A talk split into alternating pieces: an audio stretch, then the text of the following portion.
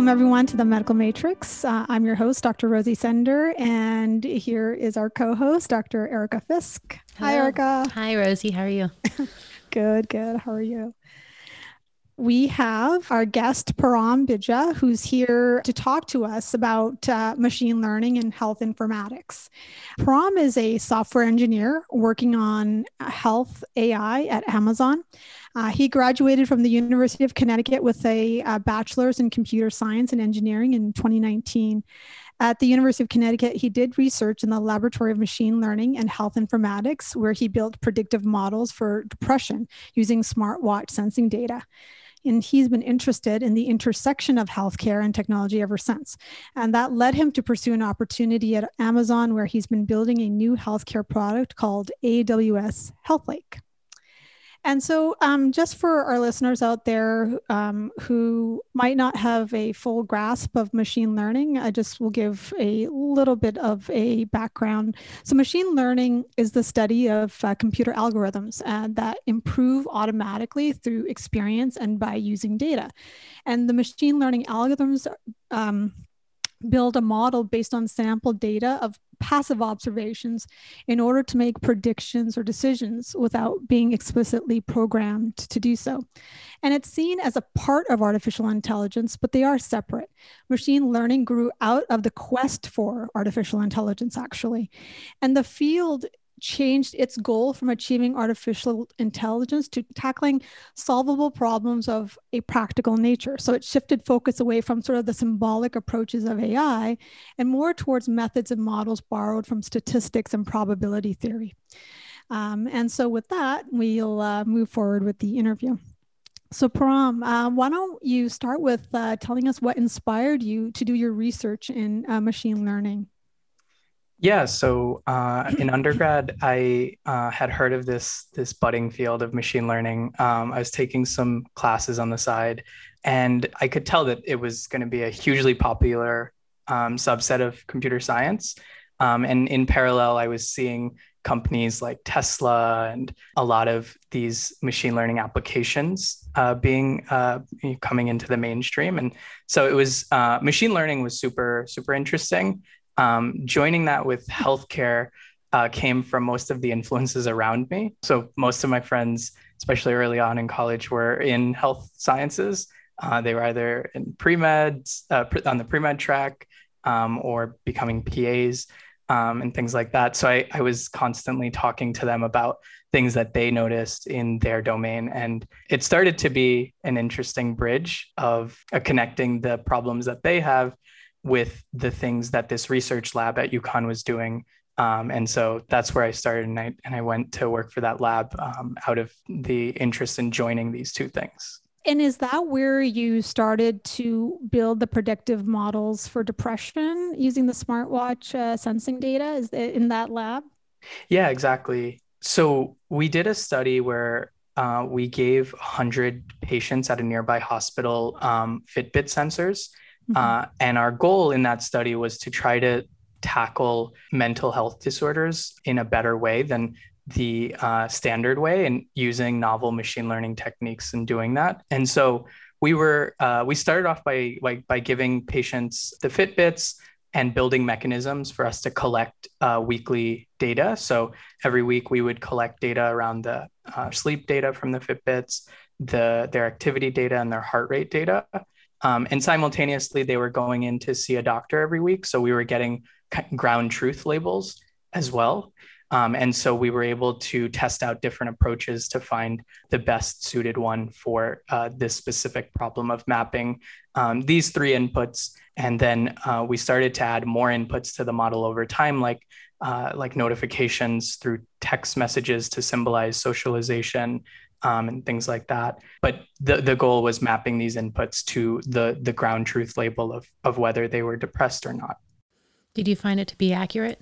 So the the study ended up being the we did beat the uh, state of the art for the technique we were working on. It was I think the state of the art was seventy five percent, um, about seventy five percent. We ended up getting close to 80% on the test set accuracy. So the way these these uh, these benchmarks are usually done is you take your data set and you uh, you make you kind of separate out a subset of the data to be your test set, which is you kind of you, you don't train on that, and so at the end, once your model is done training, you uh, benchmark that model against the test set, and so you uh, and, and the model has never seen those examples, so you know that uh, you're not biased. The, the model model is not biased. It's very similar to how uh, in a in a class uh, where there was a teacher administering an exam, they would uh, perhaps take some subsets of the uh, from the text uh, problems from a textbook that weren't asked during homework uh, and ask those on a test. Just like that, you kind of have a, a test set of questions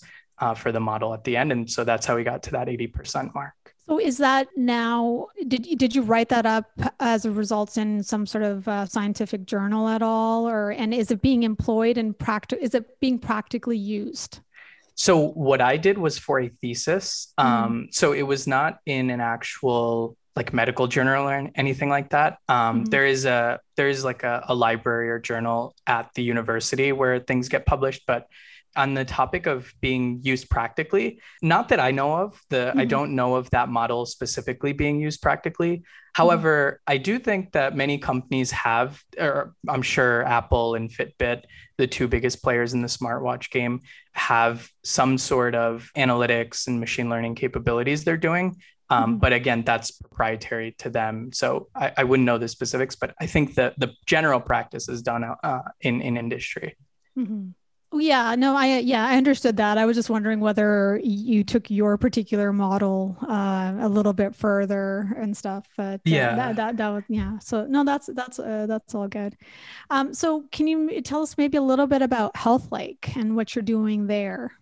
Yeah, sure. So so HealthLake is basically a platform that allows um, healthcare customers, whether they be insurance companies or healthcare systems, physicians, to store their data in one place such that they can communicate with each other in a standard format. And so uh, the, the kind of problem that HealthLake tries to solve is allowing all the stakeholders in medicine, whether that be payers or patients or doctors, to speak the same language um, and have a central place for their data.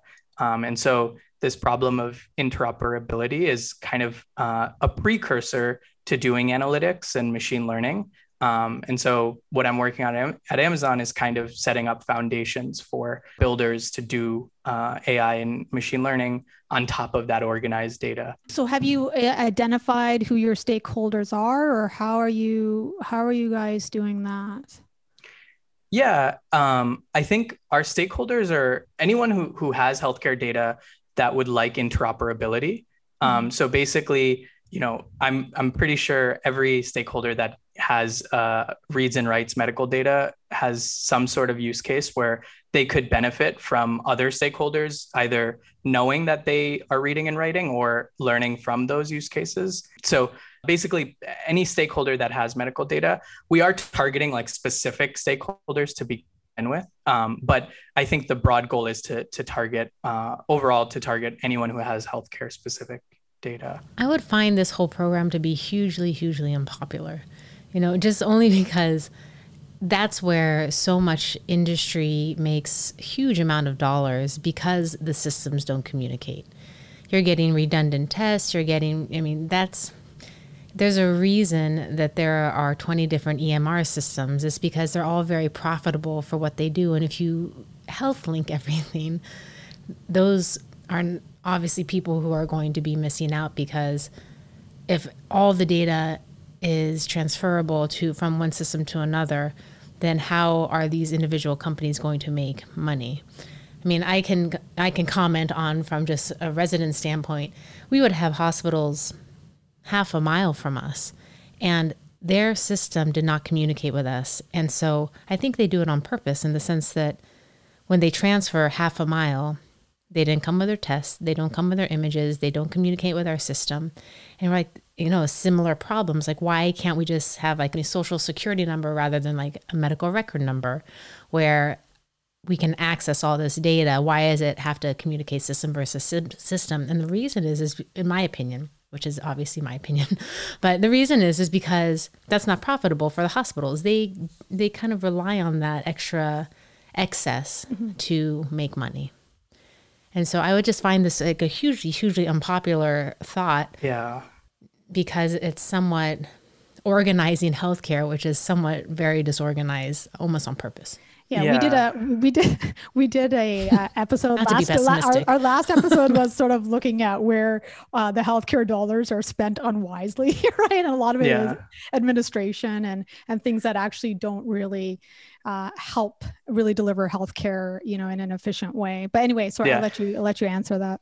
Yeah, I think uh, the you have to make it. Uh, I think you're totally right that the incentives are not set up right now to kind of encourage interoperability and, and standardization. So you have to make it worth their time and effort to do it. And so, you know, a hospital might not want to do it uh, at first, but if I told you, hey, you can leverage Amazon's machine learning platforms if you do it, or you can leverage analytics software. Um, so you don't have to build your own custom software um, around your healthcare analytics, or um, you know, you basically you have to kind of have a lot of features in there or like uh, you know we can parse your pdfs your patient doctor pdfs that are all in a filing cabinet uh, so so you have to make it enticing by showing them that there are kind of uh, benefits of doing it that are more than just like helping other hospitals talk to you. Um, you can also help yourself uh, leverage the powers of uh, the power of the machine learning community, other companies, and things like that.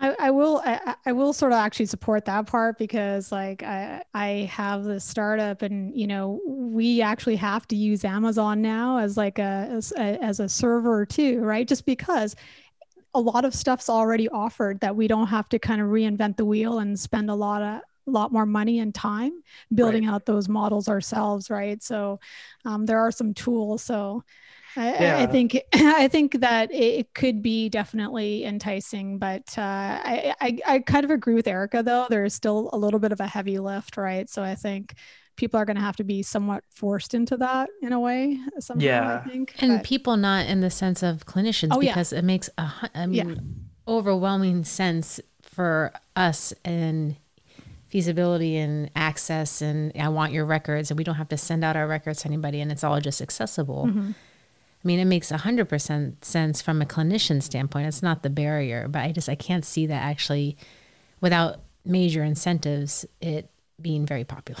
Yeah, and the thing yeah. is like and and no, I definitely agree with Erica. Mm-hmm. It definitely for clinicians it would be so much easier and because you know, most people don't remember remember you know half their medical data or who they saw for a particular treatment or what they've had done or any you know so there's there's a lot of extra time and effort sometimes trying to piece together uh, a patient's uh, chart you know and seeing exactly w- what's going on with them. And there are countries where it's actually much more streamlined between different healthcare facilities and you don't have that same kind of struggle right and and so i guess those are more the socialized systems for sure right? I know france is like one of those ones and canada to some degree but here that's it's set up a little bit differently for sure. Yeah. Another natural another way of a uh, kind of getting to that would be the government regulations. If you know if the government says that you know we need to you enforces the digitization of health records um, that hospitals must digitize records and have electronic trails um, that would push people to start thinking more about what would be the easiest way of doing that. And so when you have a system where clearly the patient would benefit from this interoperability, it's just that the corporations over looking over these patients and physicians are are opposed to it. Um, one way possibly could be uh, some government regulations that push these organizations to digitize their records. Do you see any, I guess, risk of having all the data kind of linked in a cybersecurity type of um, risk? You know, is if everything yeah. is accessible through one system, what kind of cybersecurity risk is that? Because our hospital has been hacked, and mm-hmm. you know, then everybody's information, your social security number, your address, your mm-hmm. you know, everything is available. Yeah, your health and, records. Like you might, you know, who wants to share everything to, you know, and it's yeah. So I, um, this is a common concern, and we had to go through a lot to get HIPAA. Uh, you, you have to just electronically, there's a lot in the HIPAA uh, realm of like figuring out how to be able to take on healthcare data. But the argument I would make is Amazon is trusted with very sensitive data, and, and as what as many of these large corporations are. And so you could make an argument that uh, Amazon's cybersecurity posture is actually stronger than an on-premise uh, small mm-hmm. hospital network's cybersecurity posture. Um, you know, the number of times Amazon's been hacked uh, probably zero because there's uh, a strong posture and a, a huge community of cybersecurity experts and engineers working behind it and and the the probability that these smaller healthcare networks can can have that type of uh, the, just the resource pool of cybersecurity PhDs, uh, researchers, um, that type of security posture is just a lot harder to get on premise. The other thing is um, when you have on-premise data you can also get a lot more like physical access issues where people can get access to information because it's on premise uh, like because if a lot of hospitals store their data on in the actual hospital or servers near the hospital. And so now you have a situation where like if anything were to happen like let's say you know uh, a flood or like something where the data would get corrupt because the the physical location is no longer able to to store that data, you lose it. Um, you basically would could lose it in in uh, that situation. Whereas Amazon has solved this problem, and AWS generally has solved this problem by doing things like redundancy. So data is like copied in like five or six parts of America and different corner random corners and things like that.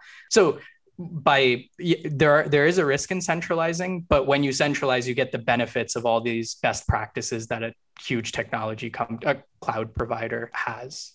So can i so one of the other concerns though i think that many people would you know feel is now you do have a company that owns your data.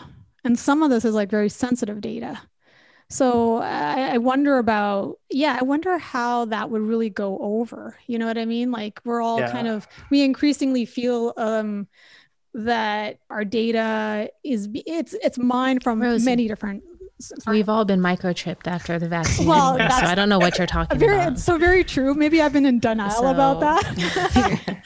like, so I guess your data is already out there. data is already out there. I guess it's. I guess it's. So maybe this is just a hey. They're machine learning off of you, whether you like yeah. it or not. Well, it's already happening. Well, I know. Actually, it's it's funny. It's yeah, that's funny. I mean, the, the phone already takes all of our data, so it's like a, I guess maybe it's a bit of a moot point. But I'm just sort of. I was just sort of thinking that that mm-hmm. could be one of those sort of concerns right? From sort of a philosophical or ethical like viewpoint right? This is this is a lot of sensitive information right? People's health data and especially like if you have like you know obviously physical health concerns but mental health concerns right? So i think that it's uh it's it's a little bit of a slippery slope too right? So yeah. I don't know of course uh, it is it is risky and you need to mm-hmm. have um, permission from the patients i'm sure mm-hmm. I, I, don't know the specific legalities but i'm sure uh, the patients have to be okay with that um, mm-hmm. but yeah it's it's a matter of you know uh, it's like it's a matter of do you want the benefits of it or mm-hmm. uh, privacy and i know like right now the, these two things are there's there's a huge discussion over what do we uh, what should we value more but um, I think that's yeah, like patients will have to decide at the end of the day. But that's like anything anymore, right? Like everything, it's sort of our world has become so increasingly reliant on technology. And, right. you know, it makes it hard to survive without giving up some of your privacy, no matter where it is, right? So, like, uh, and this is just, uh, this is going to be just like, it's, I just bring it up because I think it's just going to be another area of discussion at some point, you know, that, uh, yeah, yeah, you know, that you might end up facing. Yeah, I know there's some regulations in Europe that came out around the right to be forgotten, uh, which mm-hmm. c- helps people kind of feel safer about this, which is that if at any point a customer says, I no longer want my data stored, a company has to always uh, support that ability to just nuke all their data. So uh, maybe things like that might help in the future. But yeah, yeah you're right. It's yeah. uh, it's going to be a tug and it's going to be a it's going to be a tug and pull. Yeah. And is your is your data actually truly nuked? I don't know. anyway, that's like right. that's a whole other that's a whole discussion. So yeah, I won't yeah. go, I won't go deeper into that. I think it's uh, uh this the, that's getting sort of maybe out of the scope of things. But yeah, yeah. Um, how about this? Uh, So one of the things also, obviously, you're approaching machine learning from uh, for health informatics and and sort of being in that kind of world. What areas of medicine do you see like where machine learning will be likely utilized and fairly quickly? Like you know, Mhm. apart from interventional radiology, I think radiology is obviously one of those areas of medicine that will increasingly move to machine learning. Right, a computer's a- going to be able to accurately read an image compared to the yeah. human eye. Um, wh- where do you see uh, machine learning now and, and, and its potential you maybe within the next five years? Yeah. So the first part that I see, or one large part, and this is a bit of a cop out because it's not necessarily a type of physician, but I think insurance companies are actually going to be the biggest drivers to begin with. Um, and the reason is because the incentives are kind of in the perfect condition for them to uh, to be more invested in it. Um, so uh, I'll explain why. Like uh, you, know, if you're an insurance company, um, you're constantly modeling risk and you're constantly monitoring preventative care, uh, the, the investments. You're basically trying to figure out how much should we invest in preventative care such that it will save us money after, uh, such that it will save us money so that some bigger issues don't come up later, right? So people get physicals every six months.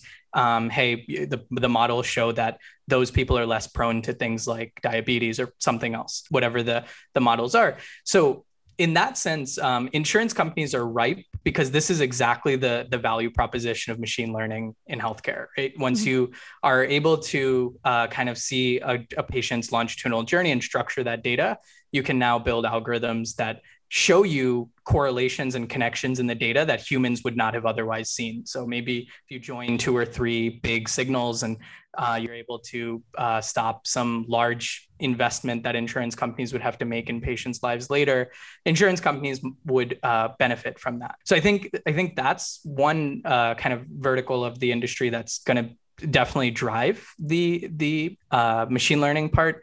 The other uh, the other part that I see is um, there's a lot more technology being infused in people's lives. So I think I, honestly think physicians could benefit from um, a lot of this technology.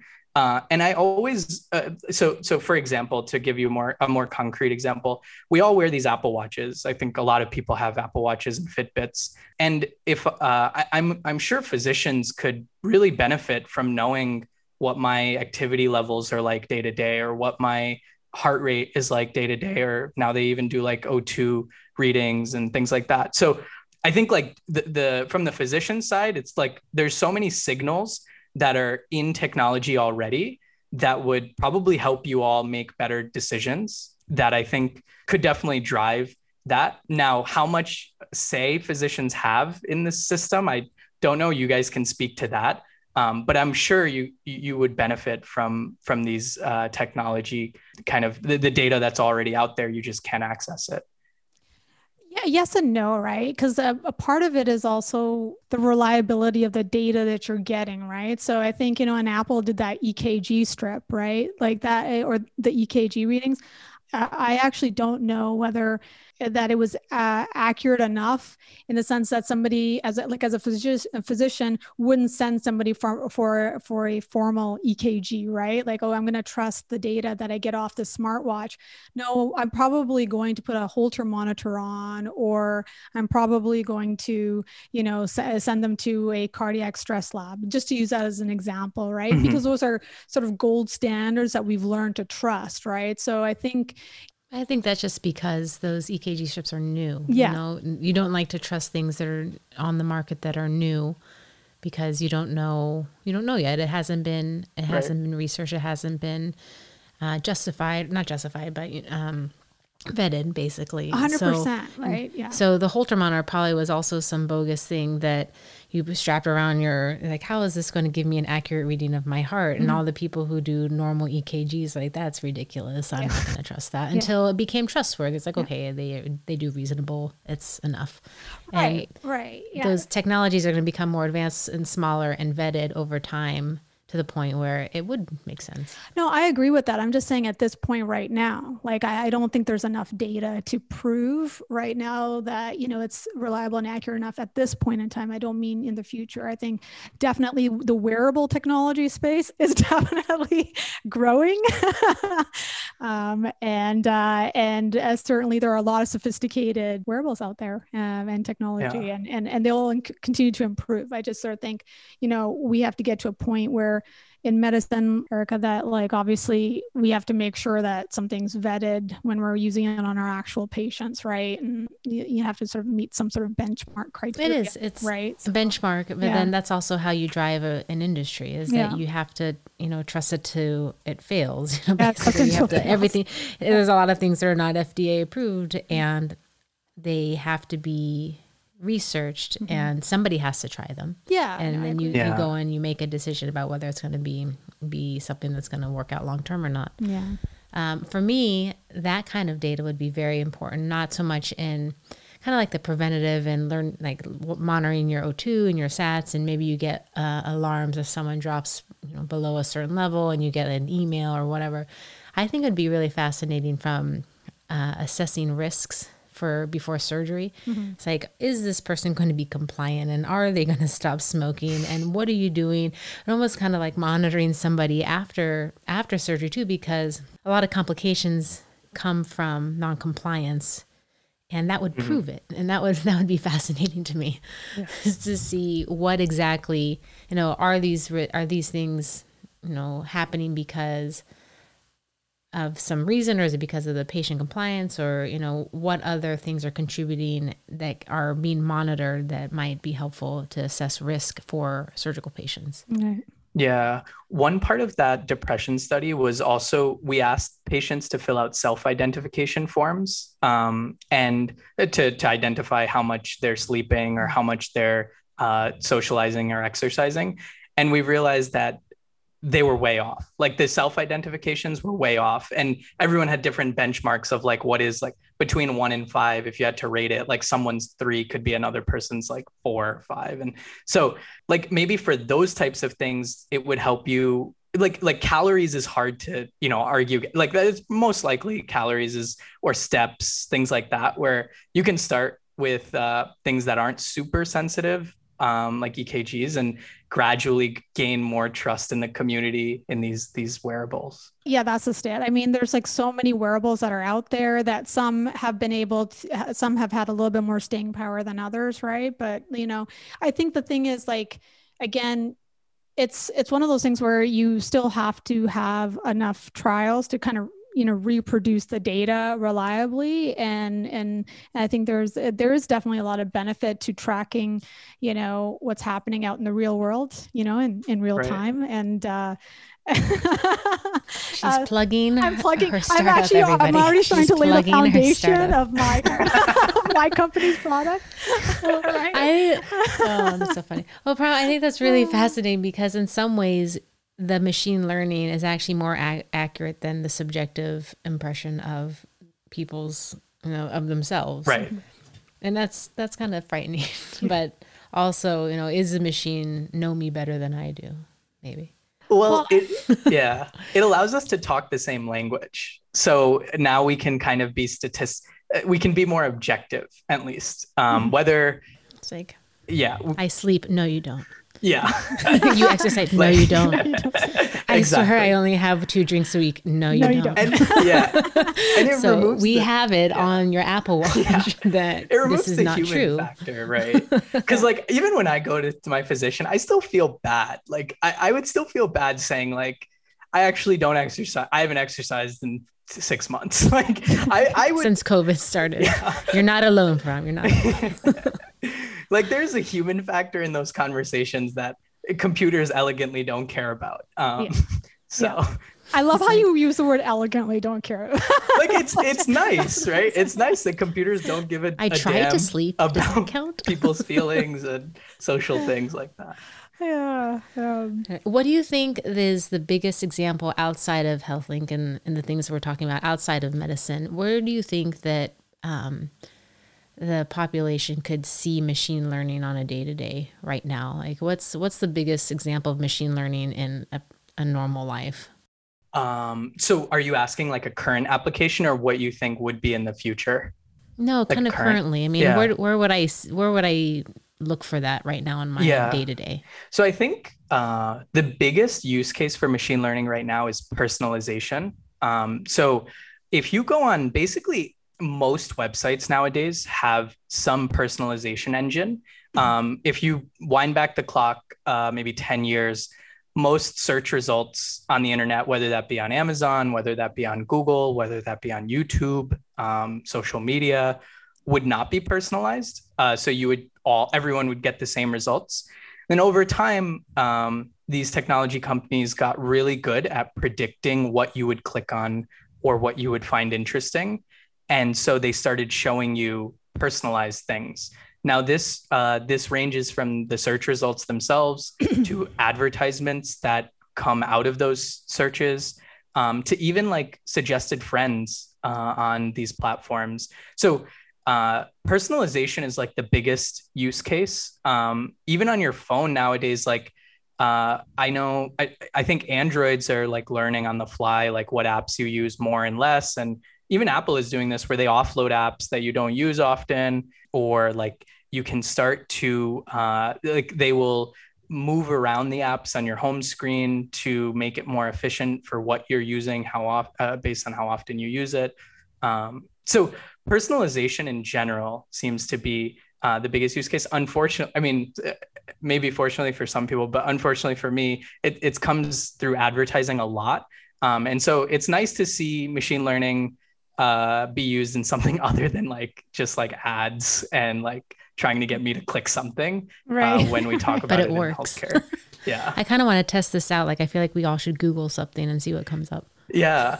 Well, you know, I was I was Google the same word. I was watching. I this is a tangent, but have you ever had those conversations where you talk to someone and you feel like you like they they like a search result or an ad shows up based on that conversation? Oh yeah, yeah because 100%. the phone is listening to yeah. you. Yeah, that's one theory. I was like, I want I want to go to Norway, yeah. and then I'm gonna get like some trips yeah. pop up on my phone yeah. about Norway, and I'm like.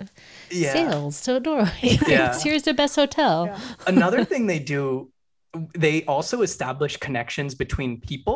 So if they know that you know Erica and Rosie are friends because they text uh, because they DM on Instagram, and you know uh, Rosie searched for you know a trip to Norway on Google, uh, they have established a connection between Erica and Rosie such that Erica will also get that advertisement now.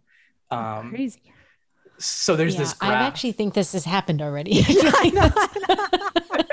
I feel like you're describing our lives because during COVID, all we wanted to do was travel. I'm like, Rosie, look at this amazing picture. I, I want to go here. And then the next day she would get the same picture, like yeah. a, a picture from the same place. Exactly. It's, it's, it's, so. I feel like this, I, I completely noticed this in my life. It's yeah. Scary. It's behind a lot of the applications, especially the tech products that we use. Um, mm-hmm. Is all of this just meant to make us better consumers?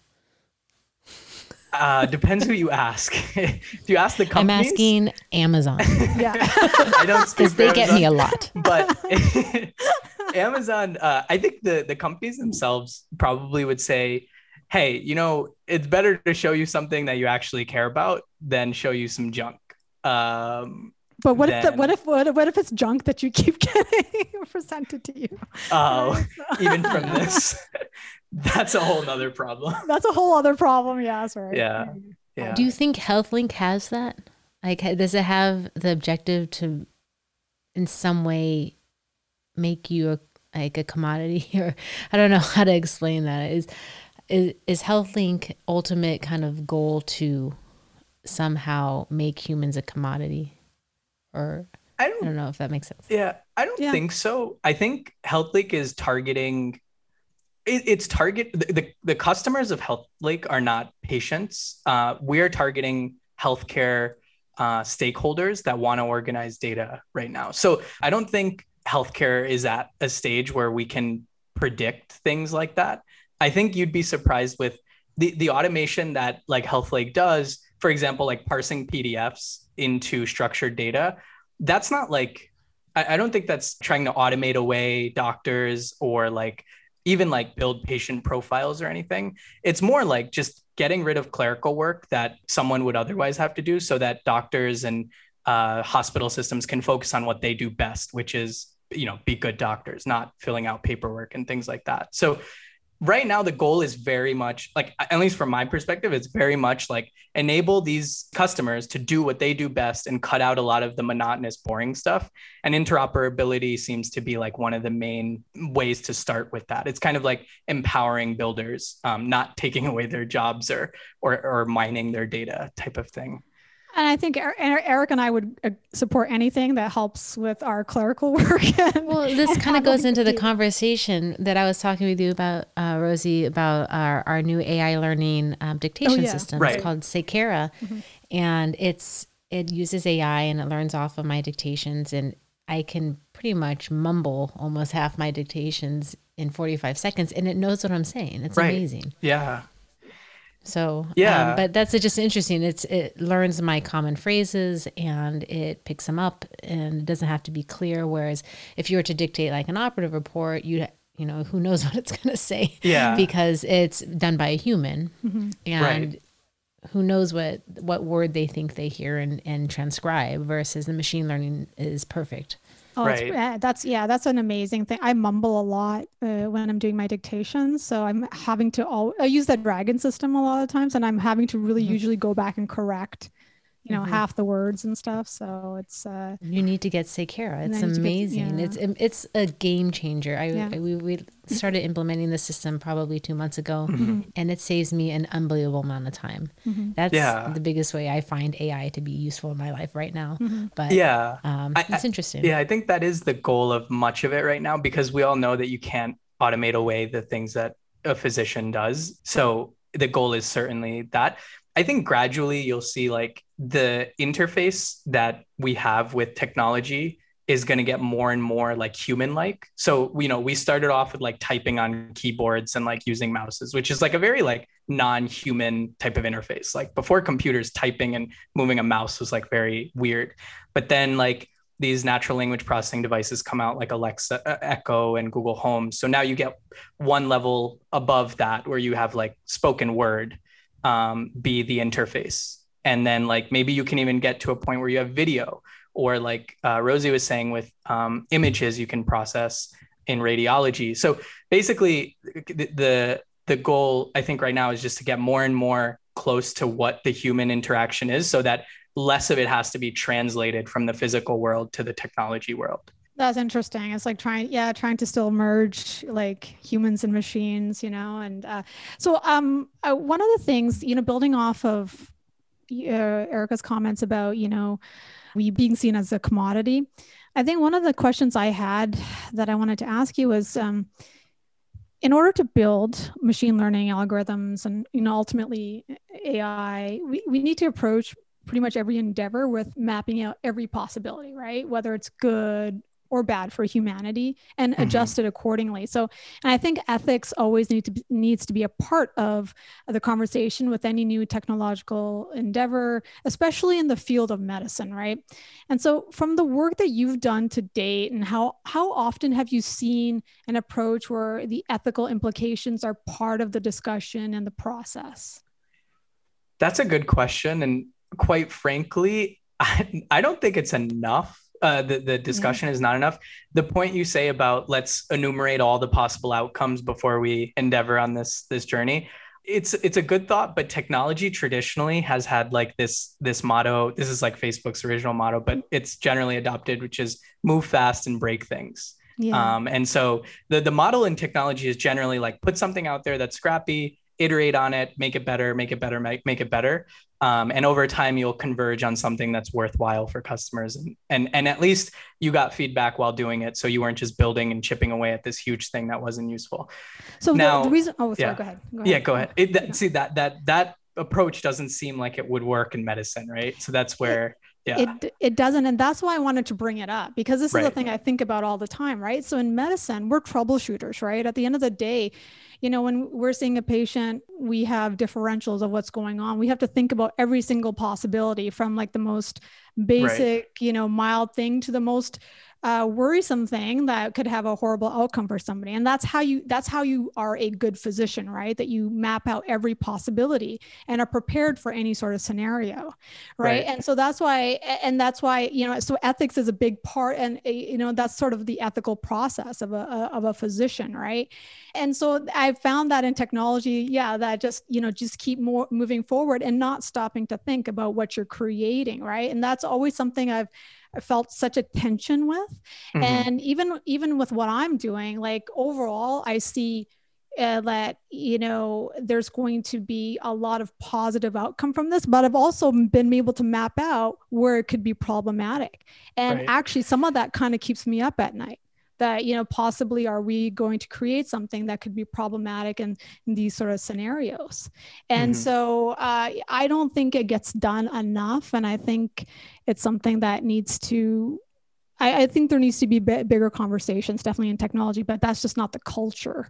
I think, right? And and that's what that's kind of part of why I even wanted to do this podcast to be able to, you know, engage like the different sort of cultures together and, and the different Yeah. kind of fields, because a lot of the times you know we might have so, like an overarching goal that is similar but our ways to get there and our concerns are not always the same so Yeah. Yeah. I think the short term solution would be still having a human in the loop. We should still have oversight uh, in these automation automated processes. Um, like for example, if if you uh, if you want to automate the radiology sector, you shouldn't just like notify the patient after the machine learning algorithm says like oh there's something worrisome here there's there's should probably still be a radiologist in the loop it's just that they have a lot more data at their disposal uh, that the the algorithms have suggested to make their jobs easier.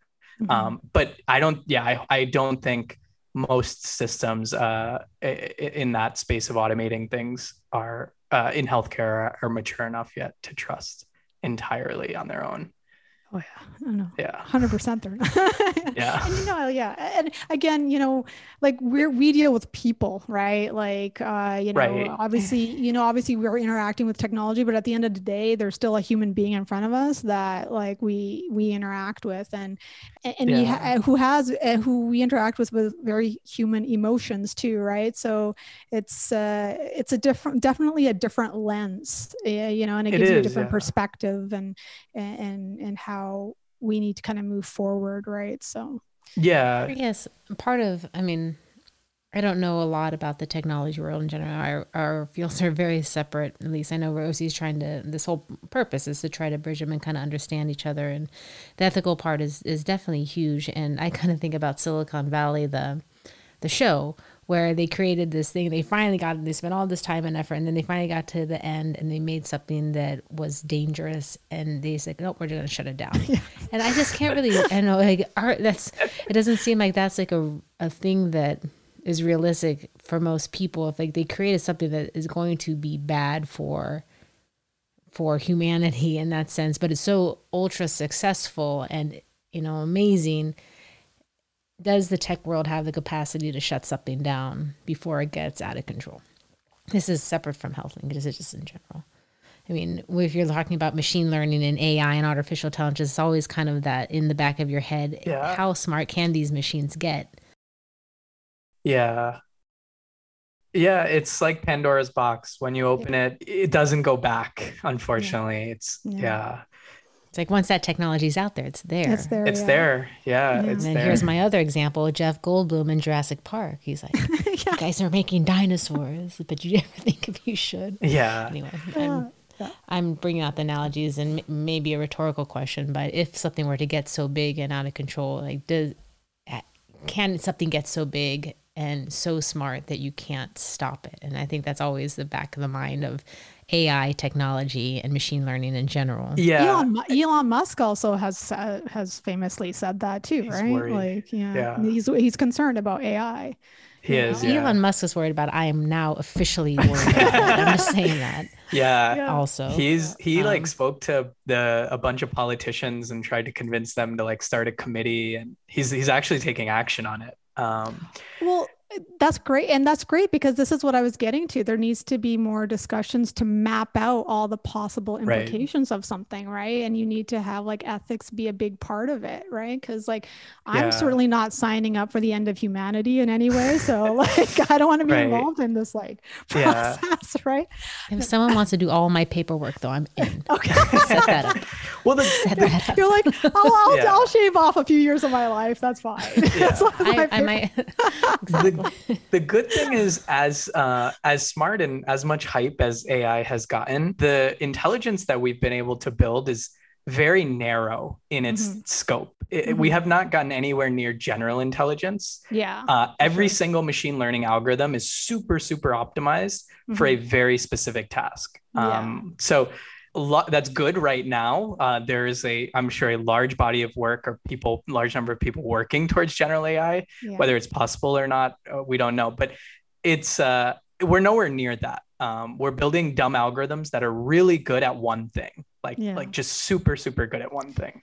But I mean, the thing is, you got to start those conversations now, right? Because the you know AI grows really quickly, right? It's exponential, Eh, you know, in, in terms of like the growth of technology. So even though right now our Right. our capabilities are limited, it's not going to be limited, you know, indefinitely, right? So there's going to be a point. So that's why you have to kind of start having, you know, discussing those kind of concerns right now, like what what are we willing to live with? What are the possible like implications of everything that we're doing? And what's really good for you know humanity society whatever you want you know you know? And again you always have like sort of differing differing goals too right? My goal is going to be different than you know somebody who heads some sort of corporation. But at the same uh, time i think we need to still be having um, some ethical discussions for sure you know Yeah. I think the what I understand of the goal of HealthLake to be is super noble, um, in the sense that it makes just overwhelming sense to have medical information accessible via and centralized, so you can have access to it and across different hospital systems, so that you can have a more comprehensive, you know, chart or view of a patient's history, so that you can treat them more appropriately and and have a full understanding and um, not be roadblocked by technological issues that are just part of our system now. And with the right intentions, which that's what I don't know, um, like what are the intentions necessarily, but uh, with the right intentions, that's a it seems like it'd be a hugely successful addition to the medical care system now. Mhm. Right. Yeah. Yeah. And there's a lot of technology that I'm sure it- it- a lot of technology products that have made the system better to, to be a bit more optimistic. Um, you know, sorry, sorry, we did go No, down. no, we did go down fair. rabbit No, hole there. yeah, no, that's fair. I know a friend who worked at ZocDoc for a few years, and you know what they built is seemingly, you know, it's super helpful for patients to connect to doctors and make that whole process a lot easier. And you know, uh, you can imagine how like that that that seems like an overall win Yeah. for for the community. And and there, there's other products like that, like the NL the natural language processing tool that Erica mentioned. I'm sure is another one. Uh, so I, our track record is good so far, I think, but uh, of course, yeah, it's worth being With the right intentions. with the right I intentions. shall say it again. Yeah. exactly. exactly. with the right intentions. yeah, keep the right Yeah. intentions. Yeah. Yeah. No, definitely anything that can kind of help assist us, right? You know, and uh, in some of those more menial type tasks that really do take a lot of our physical time and energy you know um, i would much rather spend an extra hour in the operating room than spend an extra hour or two doing paperwork right that could maybe you know be uh, handled a lot quicker and more efficiently um, Right. with um, some sort of machine learning algorithm Yeah, and it also the benefits also get passed on to the patients if we're able to cut out costs in the system. Mhm. You can lower the cost of uh, healthcare. Like you know, you might have needed a scribe in the past uh, to do what um, what these uh, programs, these applications can do at scale. And so, if you don't need to pay for a scribe, you can pass uh, with the right intentions. Again, you can pass those uh, benefits on to the patients and reduce the cost of care um, or any clerical work i'm sure could uh, save uh, patients money at the end of the day i would have been even happy with the scribe all these years that, that, that's a luxury you gotta get this this app app that Erica keeps talking about. Yeah, yeah, it's yeah. amazing. No, no, I know, um, I know. It, it, it yeah. It, it, saves me. It saves me an hour of time every no, day. That's a no. That's like amazing. Um, but uh, Erica, do you have any more questions or? Uh, I don't have a question, but I have a comment for the end. Okay. All right. It's actually not a comment. It's a joke. It's a joke. okay. For it may be surprising, but it's a joke. Okay. For why don't why don't uh, is there anything that you would like to say in closing at all, or anything that we might have missed that you uh, um, wanted to address? Um, nothing that we missed. Um, okay. yeah, I think in closing, I would just say that I think it's about time. It, at least from the technology perspective, the people in tech everyone's always looked at healthcare as this huge mountain and mm-hmm. everyone's known that it's like we're getting like we're gonna get there like the technology is gonna have to get like we're gonna have to get there mm-hmm. um, and it seems like uh, now and not just now but recently uh, people are taking on the the um, that that journey of going through a lot more regulations and uh, you have to be much more responsible in building healthcare products than you do in like social media companies and stuff. So, um, but it's good. I think we're finally there, and uh, it's like obviously early days, but I'm glad that this journey is starting, and you have people like me who don't know much about healthcare able to help uh, patients and doctors. Um, and so, I hope that over time there's more investment in this type of these types of things and these types of initiatives. Um, again, with the right uh, motivation and incentives and um, all of that. But uh, I hope that it continues to grow. Well, that was a that was a nice closing statement. Very well said. Very well said. Yeah. Okay. All right, Erica, let's hear your joke. Okay, we'll put it at the very end just in case. okay, okay, I get it. Okay. So, well, okay. There's. Oh, go ahead.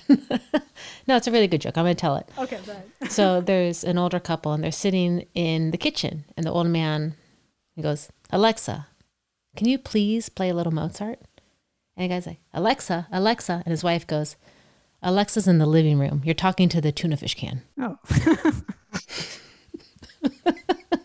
it's a little funny. that that's funny.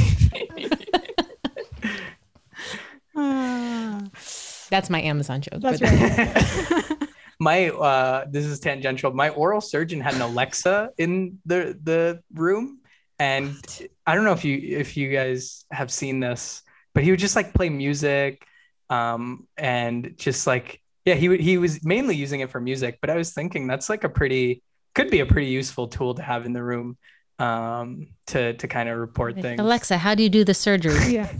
Surgical technique. Alexa do this surgery. ankle fracture. Yeah that's where we're going. That's where we're all scared of. Yeah. Yeah. Or maybe not. Who knows? Maybe the computer can do it better. I don't know. Yeah. But uh, yeah, Not Alexa. Well, that's the whole thing with the, the, the Google glasses, and you can kind of you could probably watch a surgical video on your glasses. Mm-hmm. Or that was kind of a thing for a while. Mm-hmm. I haven't heard much about that. Oh, recently. Oh, that died. There was yeah. some some so issues. Like probably ten years ago. So Google basically. Not- yeah. Oh, go ahead. Sorry. Go ahead. Google gave up on it because the public sentiment was so bad. Um, like apparently these, you know, you had all these like Google Google guys like walking around San Francisco with these glasses and like recording people and saying like, "Oh, look, like I recorded my day." And like uh and the PR was terrible. People started saying like, "Oh, like you guys are like spying on people and you guys are like trying to they marketed it in such a way that was like like we're better because of this like we're better human beings and people didn't like that um, yeah. and so they had to it was one of those things that was like just too ahead of its time and marketed terribly uh, mm-hmm. so they had to to wind it down. Well, there's a, I, I actually I actually know somebody who has some sort of a similar idea for particularly actually for surgery, and I think they've uh, they I think they I better not say too much right now. I don't know how, how much I'm allowed to say, but like, but I think it's sort of in some fashion coming back, you know, maybe sort of in, in a different kind of context, right? Um, but uh, Uh, yeah, in a more specific domain, it could definitely yeah. be useful. Um, yeah. I think Google is trying to do it like very generally, just like yeah. like your normal glasses would be, and mm-hmm. that's where people start to be like, hmm, I don't know if I want people to be walking around recording me every day type of thing. Right. I mean, because it's already you already feel like every part of your day is recorded by your phone. Like the last thing you want is some random guy like recording. Right. and it never goes away. Like yeah. you once it's recorded and sent to Google's cloud, you know, yeah. anyone can wind back the clock and like yeah. it's all it's a permanent record well like we see yeah that's the thing like everything's such a permanent record these days like people who use twitter now I, I rarely ever put anything on there but i feel sorry for some of the people who kind of started out and just put out random thoughts and like it's coming to bite them uh, you know oh yeah. like, and that's like now right? Like when you know you can't say anything anymore because somebody gets upset and then tries to get you fired from everything. But like there's there's just so much of that. It's just become crazy. Like this it's become yeah. a really crazy kind of world right? But like literally like i think i don't know it was definitely an easier time when we kind of grew up just because like you could just be kind of free to just be whatever right um, but like uh, but now everything is just there for posterity right and you know sometimes you know it doesn't yeah. everything doesn't need to be out uh, to be recorded and and, and stored and, uh, hey rosie maybe in five years or maybe 10 years mm-hmm. we'll have a podcast about hometown medicine, but you know, back in the days, like bring your little like your little medical bag and like your stethoscope and like here's your town doctor back in when things were things were better. Back in my back in my day, that's back in my day when technology didn't exist and you had to use your physical exam. Yeah. How dare you? Well, that's yeah. but you know that's a that is kind of an interesting point because we've been able to kind of do both, right? So we're kind of in that world where we did a lot of that hands-on stuff, but now with technology increasing, we're going to have this other capability. So it's going to be it's going to be interesting, uh, like to, to sort of. Um, yeah, it's going to be an interesting perspective in a few years that we might have. We'll go back to medieval times when you had to like bloodlet people to rid them of their diseases. yeah, exactly. you have you have some bad humor, so let's let's get. Fair enough. Yeah. Okay. We'll get rid of all this last part. I'm yeah. I've lost my way. We should keep anyway. the joke. Sorry. Yeah. But uh, anyway, well, um, we'll just sort of sign off. But thank you, Param, for uh, coming and joining us on this episode today, and and you know giving us a little window into machine learning and you know its uh, place in medicine, where it is now, and where we're probably going to go. And oh, thank you again, always, Erica. And uh, it's been it's been fun. It's been a pleasure, Rosie. It's good seeing you. you too. Thank you right. uh, for the time and opportunity.